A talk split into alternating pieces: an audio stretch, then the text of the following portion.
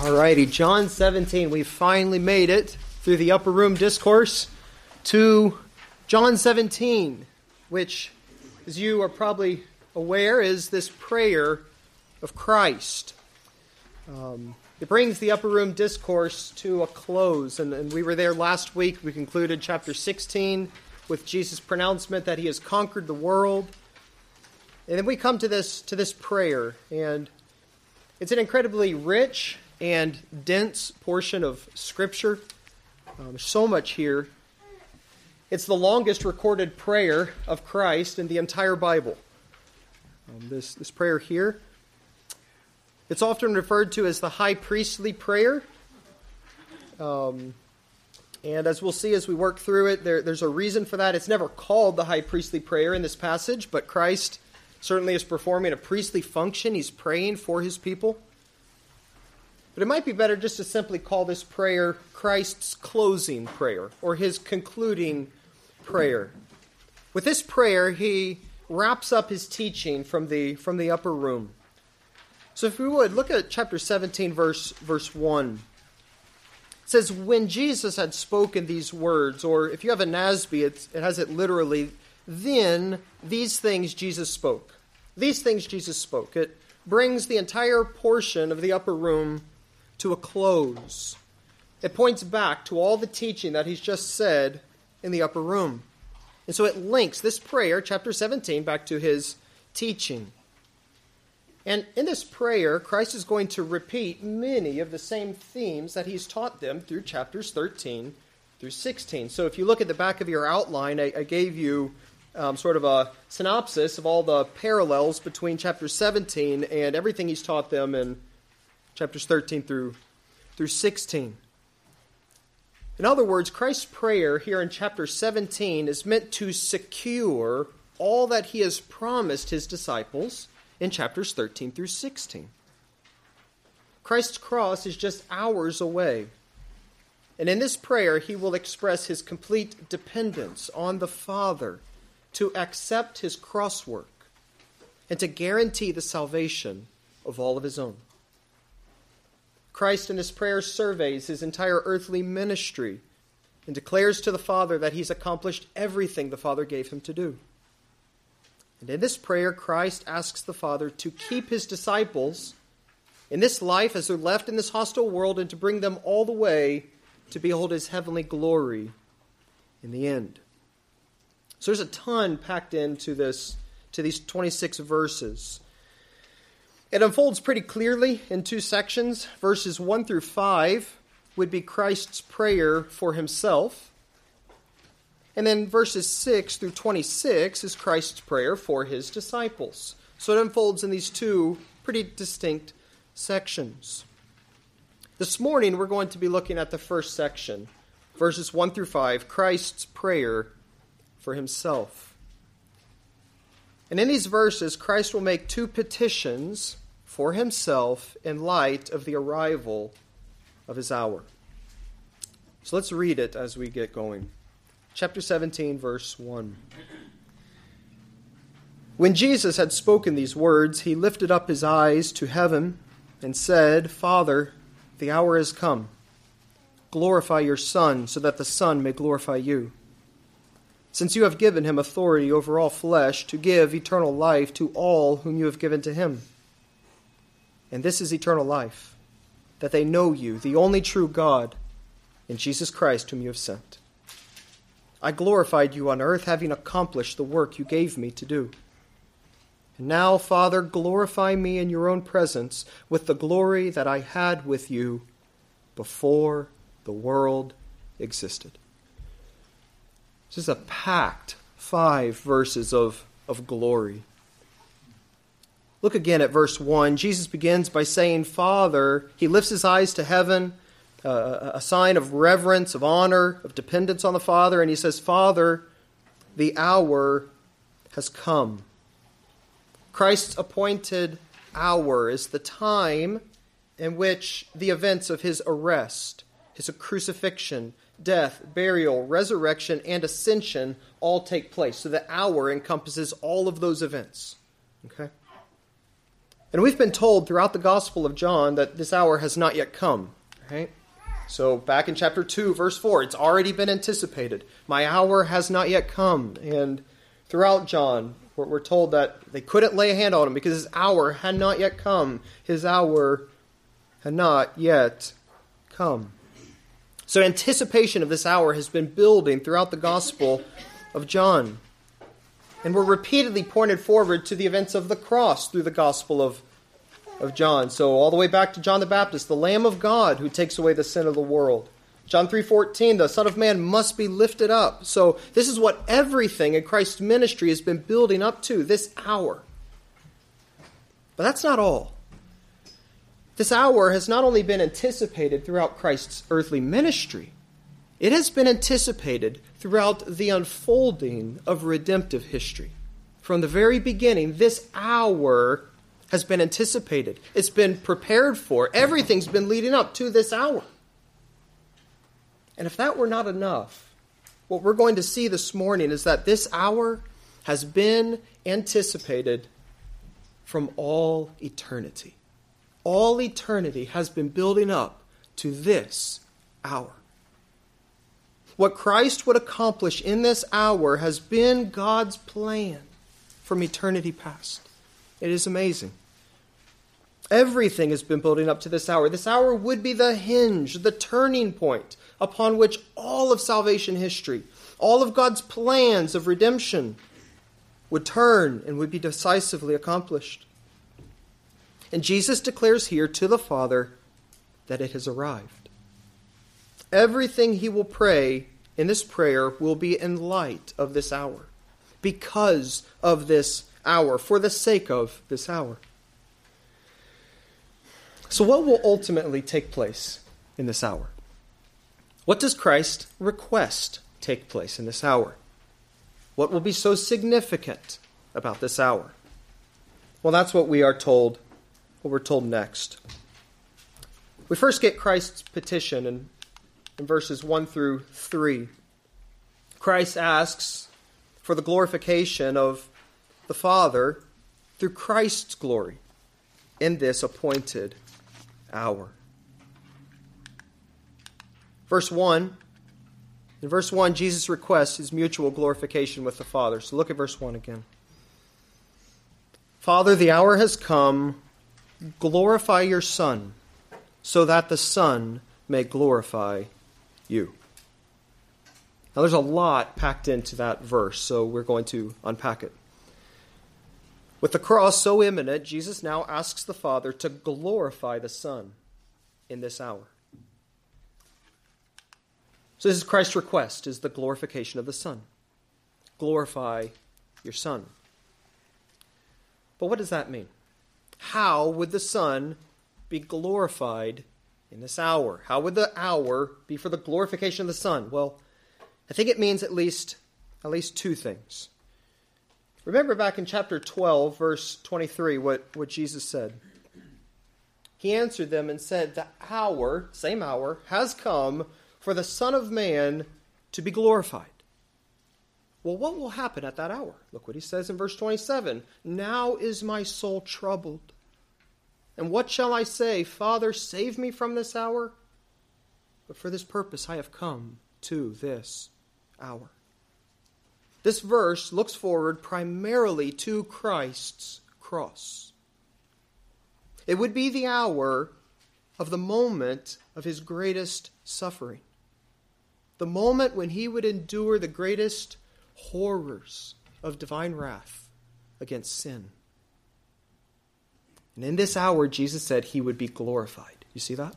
He would be glorified in that hour, on the cross primarily through the sufferings on the cross. So, first thing we could say is going to happen in the glorification of the Son. It's what is that? It's the display of Christ's visible splendor on the cross. And I think that's the nuance of glory here. Glorify means his visible splendor, his grandeur put on full display.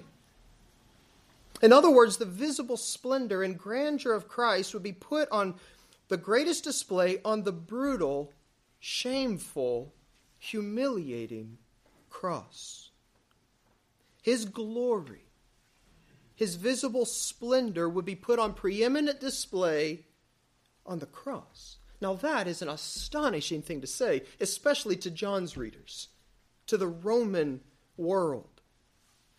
The Roman cross was the symbol of torture and shame and violence and cruelty and evil. It was the sign of defeat. The lowest of the low was crucified. It was condemnation. It was the worst fate that could befall a human being. But Jesus says it means his glory. Well, how so? Well, I think we get a clue. Remember back in chapter 1, verse 14, we're told the Word became flesh and dwelt among us, and we've seen his glory. What does this glory consisted of? John says, Glory is of the only Son from the Father, full of grace and truth. And then verse 17, he, he takes us back to Sinai. He says, The law was given to, through Moses, and grace and truth, same two words, were given through Jesus Christ. And those two words, grace and truth, catapult us back to Exodus 34, where the Lord comes and passes before Moses and reveals his glory and declares, The Lord, the Lord, a God merciful and gracious, slow to anger, and abounding in steadfast love and faithfulness. The same two words in Greek. In other words, God's glory is the display of his person, which at heart is this those two words, steadfast love and faithfulness, is the words John uses grace and truth. In other words, through Jesus Christ and preeminently through the cross, this glory, this glory of God, has been put on display in a way even greater than at Sinai.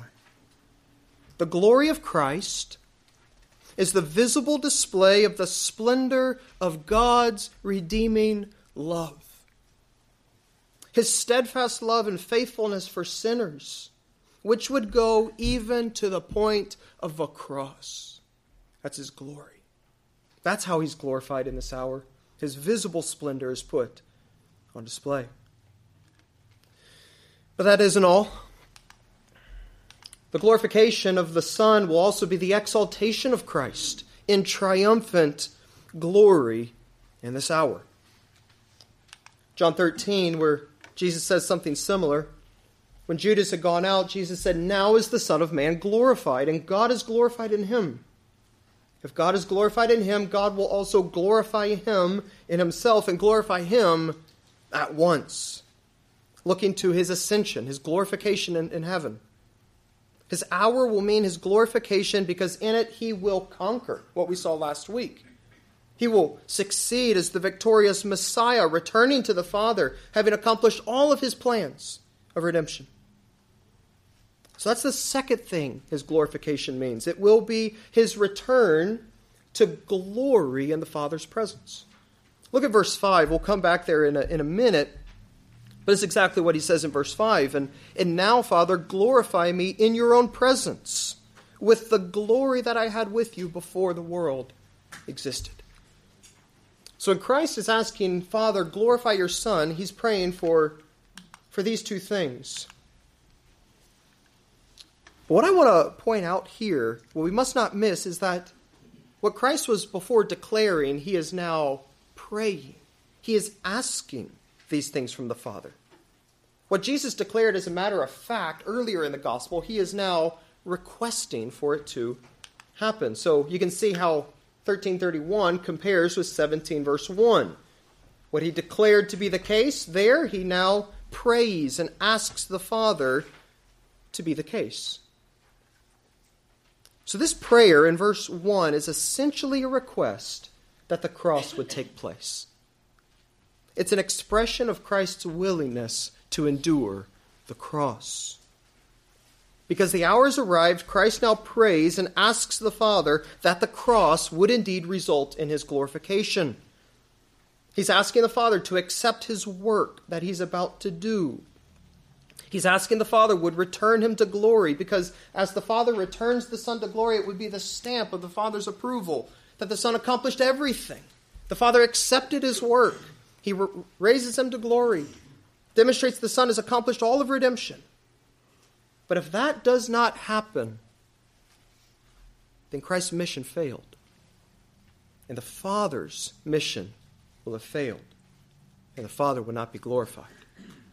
And that is exactly what Jesus prays next. Look at the end of verse 1.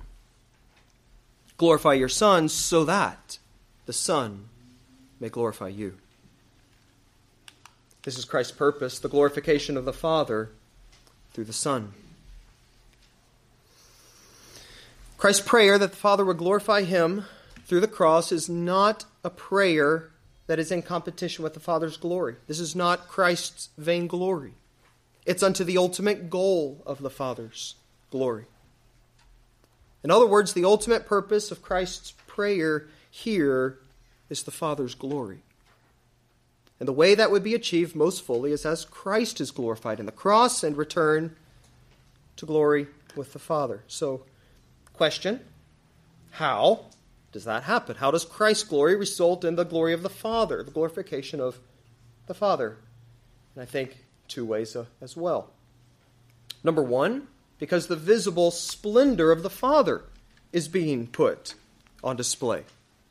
The Father has revealed himself most fully in the Son. And the Father is revealed in his glory to the greatest degree as the Son is revealed in his glory to the greatest degree.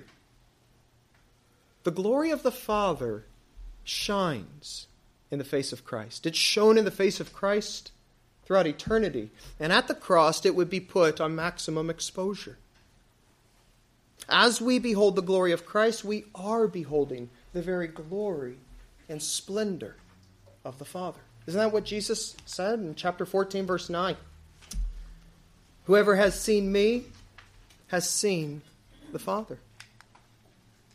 Chapter 1, verse 18 No one has ever seen God. The only God who's at the Father's side has made him known. So that's how the Father would be glorified. As Christ is revealed in all of his glory, so the Father would be through him. It's another way. Number two, the Father's plans and purposes are being accomplished. That's how the Father would be glorified through Christ's glory. As Christ is glorified in heaven, it will signal that his sacrifice was accepted. The Father's plans of redemption accomplished. Christ is here asking the Father to accept his cross. Because as that happens, the Father's plans will be accomplished. And that will redound to the Father's glory. So, this prayer in chapter 17, verse 1, that the Father would glorify the Son, is not a prayer that is in competition with the Father's glory or plan. It's in perfect alignment with the Father's plan. It has the ultimate goal, the glory and praise of, of the Father. And let me just stick a little parenthesis in here that through this we, we get a glimpse into the eternal nature of the Trinity, of the Father and the Son. The Father has throughout eternity been pursuing and enjoying the display of his own glory in the image of his Son. And the Son has throughout eternity been seeking the glory of the Father as he has been the perfect display and reflection and image of the Father. And that pursuit reached its climax at the cross. In other words, that is the fountainhead of the gospel. That is why we have the gospel. The gospel is mainly about the glory of God. The gospel is mainly about the Father and the Son pursuing one another's glory. We are just undeserving beneficiaries that get caught up into God's pursuit for His glory. And it overflows upon us unworthy sinners. If that was not the case, we would not have any hope in the gospel, any reason that God should love and do for us this amazing work. At heart, it is God's pursuit of his glory. That's what Jesus tells us here. So, this prayer is Christ's complete dependence on the Father to the very end. His request is that the Father would now do the very thing that the Father sent Christ to do. But that brings us now to verse 2. So in verse 1, he asks the Father to glorify himself by accepting his work and returning him to glory. And now in verse 2, Jesus bases his request on the analogy of the Father's eternal decrees and purposes. Look at verse 2. It says, Since, or as, you have given him authority over all flesh to give eternal life to all whom you have given to him. So, verse 2 begins with this word, just as. So, if you have a NASB or a KJV, it's just as. Some of your translations, ESV, NIV, have since or for. I think the word just as is the best translation here. Jesus is giving an analogy, a comparison between what he has just prayed and then something else. He, this is the, the basis of his request. He's basing his request on a comparison on something that took place in eternity past. So look at the, uh, the diagram here, how this really lines up. Verse 1 Glorify your Son so that the Son may glorify you, just as you gave him authority over all flesh, so that he might give eternal life to all you have given to him. So, what does that mean? Let's, let's flesh that out a bit. Jesus first speaks of the Father's gift, the universal authority of the Son. So, verse 2 just as you've given him authority over all flesh. So, this aligns with the first half of verse 1. Glorify your Son just as you've given him authority over all flesh. Jesus says the Father gave the Son authority over all flesh. That's the first of many things we're going to find in chapter 17 that the Father gave the Son. We keep reading. The Father gave the Son this, the Father gave the Son that. This is the first of, of many of those. He gave the Son authority over all flesh. The idea is universal authority over humanity. He is God's appointed representative, his Messiah, who would mediate God's rule over the universe. That's what God gave the Son. And Christ received that authority and entered that authority as the victorious Messiah through his cross and resurrection. So, what did Jesus say at the Great Commission? Matthew 28 18. You remember? All authority has been given to me on earth and in heaven. So, following the events of his cross and resurrection, Christ is exalted as the messianic king, possessing all authority. But verse 2 says that the Father gave this authority to the Son, presumably in eternity past. So it seems like what he's saying here is that the Father gave this authority to the Son in eternity past, which would be his through his cross work. And if that's the case, then it makes perfect sense how this aligns with the first request in verse 1 Father, glorify your Son. Jesus asks the Father to glorify the Son through the cross, just as God granted him all authority in eternity past, which would be his through the cross. Jesus is saying, just as you gave me all authority, which would be mine through the cross, now I'm asking you, glorify me in my exaltation as I endure the cross. You see? So that's the Father's gift. But look at the rest of verse 2 the Father's purpose is the Son's securing eternal life for all of God's elect. You've given him authority over all flesh, which would be his through the cross, to give eternal life, so that he might give eternal life to all you've given to him. So, this is the second thing now that the Father's given to the Son. What is it? You see? It is a people. It says, all whom you have given to him. So he's given authority and he's given a people. The Father gave a specific, defined people to the Son for the Son to come and give eternal life to. Do you see that in the text? Now, we've already learned about this group in John over and over again. John 6, all the Father gives to me. The Father gives a certain people to the Son. All that He has given to me. Verse 39. John 10, my Father who has given them to me. What does Jesus do? I give them eternal life. And we're going to hear about this group of people all through chapter 17. Well, who are they? They are those the Father freely chose and determined in His own free grace and purpose to save. They are the new covenant people of God. They are you and me. They are those the Father determined to redeem. And He gives them to the Son for the Son to ensure their eternal life. Do you see that? So the Father's giving authority to the Son has something to do with this people that He's also given to the Son.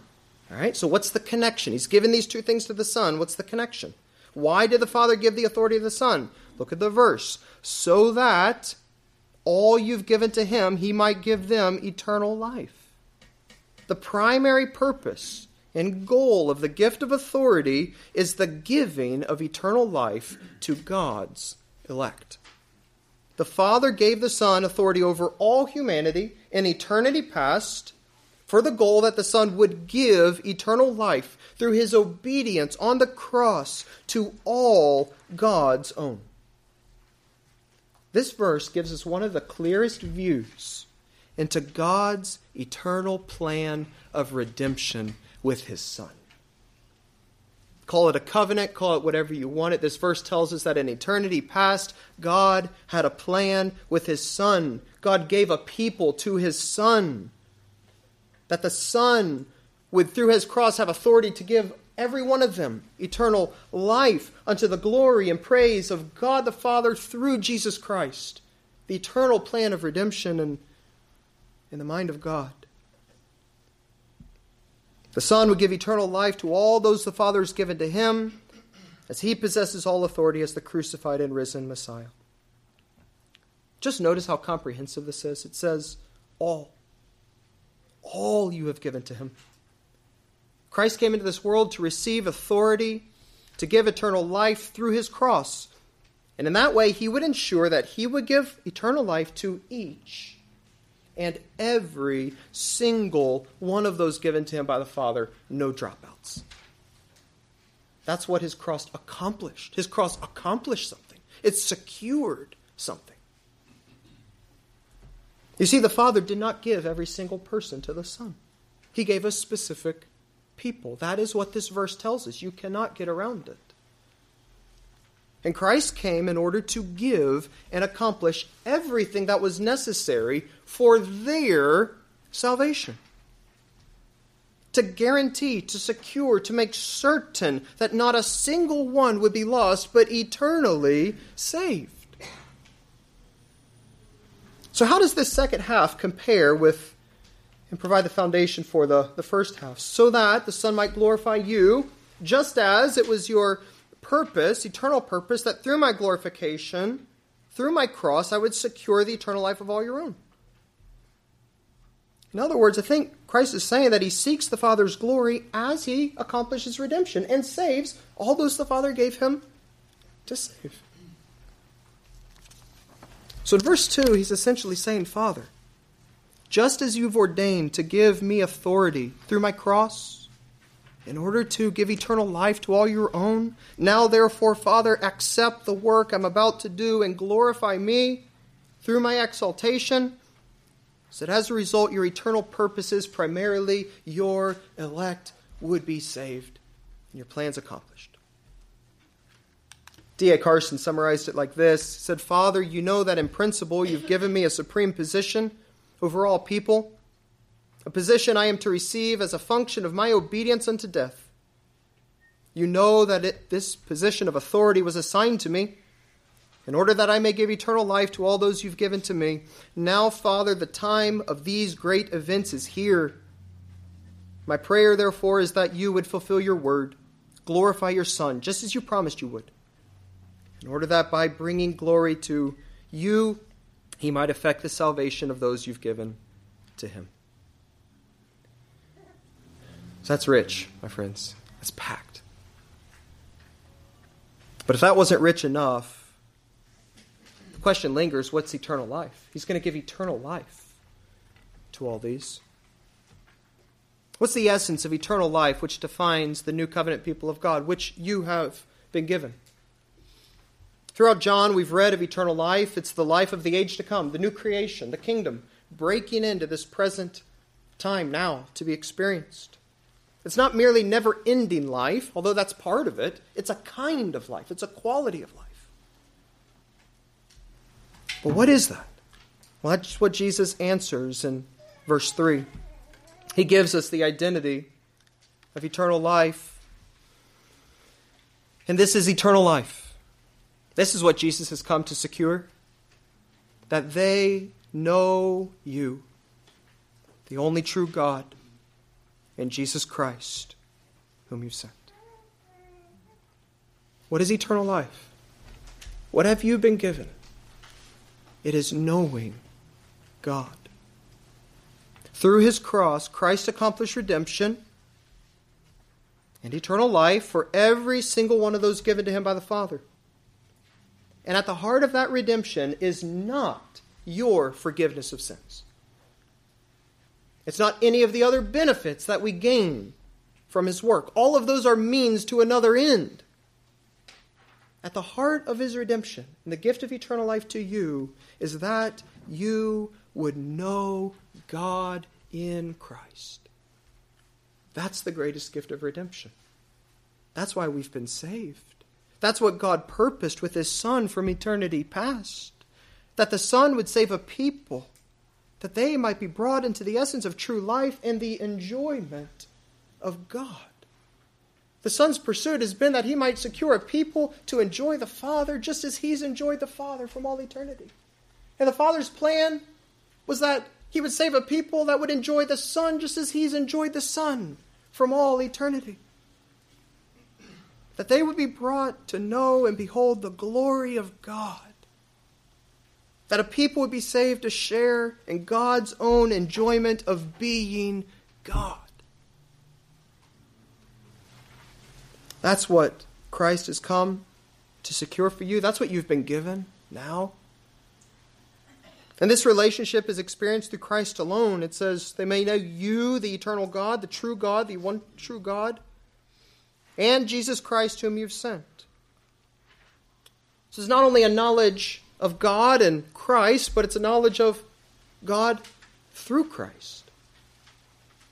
It's the only way you can know Father. And now we can really see how it all comes together, right?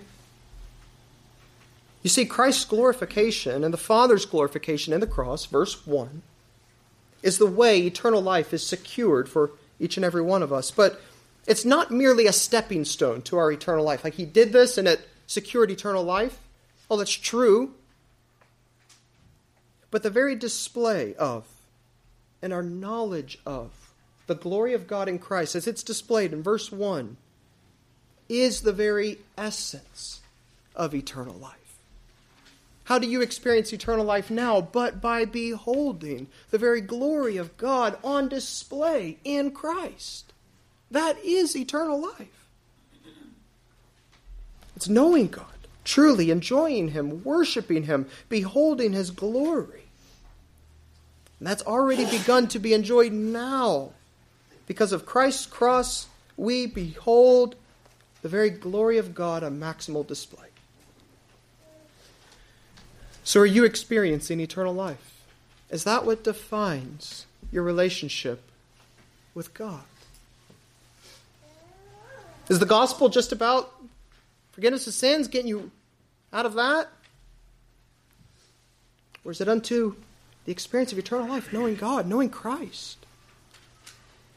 Eternity will only involve a deeper, clearer, more radiant, more intense display of the same glory of God in Christ. For eternity, we will know more and more fully the glory of God, full of grace and truth, as we know the Son and all he accomplished more and, and more. That is the essence of eternal life. So that's Christ's first request, his first petition. We're almost done. Look at his second petition quickly in verses 4 to 5. Christ asks for the glorification of Christ, to his pre incarnate glory in response to his perfect glorification of the Father while on earth. So this verse really just amplifies everything we've just seen, but it focuses in on the on Christ's glory itself. Verse 4 gives us the God glorifying name of Christ's ministry and cross. He says, I glorified you on earth, having accomplished the work you gave me to do. So, how did he glorify the Father? By doing everything the Father gave him to do, including everything in his earthly ministry, all the way up to the cross. That's how he brought glory to the Father. And as a result, we get verse 5 the glorification of Christ in heaven with the Father as the victorious Messiah. Verse 5 And now, Father, glorify me in your own presence with the glory that I had with you before the world existed.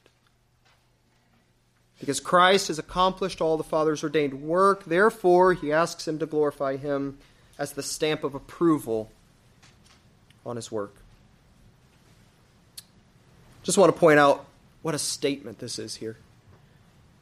Christ claims to have experienced and enjoyed glory in the Father's presence, to have shared in the same glory as the Father had from eternity. It points us back to Christ's existence before his incarnation, before the world, eternity past. Back then, he participated in and shared in the visible splendor and glory of God himself. Now, that's an amazing thing to say. Only God could say such a thing. Because Isaiah 20, 42, 8 says, I am the Lord, my glory I give to no other. Isaiah 48, 11, For my own sake I do it. My name should not be profaned. My glory I will not give to another. It screams Christ's deity, equality with the Father. What he shared with the Father before his incarnation. And Jesus left that glory. The Father gave him work to do. The Father gave him a people to redeem. The Father gave him authority, which would be his through his cross, which would secure and guarantee the eternal life of each and every one of those he gave to his Son. And, and in the fullness of time, the Word became flesh and dwelt among us. He accomplished all the Father's work to the point of the cross, and he secured the eternal life for every single one of his people. Guaranteed it. And as a result, he was glorified and returned to pre incarnate glory as the victorious Messiah. And the ultimate result was the Father was glorified as his plans were accomplished. And we get to participate not only as that we receive eternal life as something to come, but as we experience eternal life now, as we know God. Behold the glory of God in the face of Christ. That is what Christ prays in his prayer, and he accomplished it. He's a glorious Savior, my friends. So, what does that mean for, for me and you? This prayer is not about you, really, at all. It's about the glory of God. We're just the undeserving beneficiaries that get caught up in God's pursuit of His, of his glory. So, behold the glory of God in Christ. See the magnificence of his eternal plan and the mercy that he's shown to you.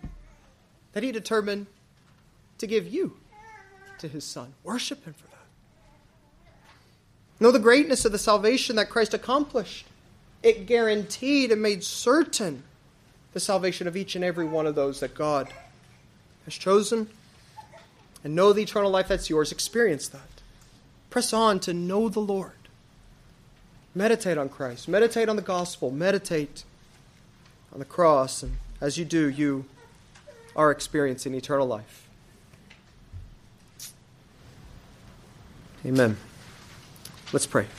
Father in heaven, thank you for your word. Thank you for Christ. What a glorious God you are. We confess making you and the gospel all about ourselves when it's really all about your glory and but oh God, your mercy have overflowed to wrap us up in it and redeem us and accomplish everything needed from beginning to end to secure our eternal life, which we now enjoy. Oh God, that you would remove the clouds and fog that we cause to be in our lives that hide your glory, that the pursuit of our life would be to know you. Behold your glory, because that's what we will be doing for eternity. That is eternal life. So we love you, Father. Thank you. Thank you for my brothers and sisters this morning. Bless them. And we ask for Christ to be magnified in our lives. In Jesus' name we pray.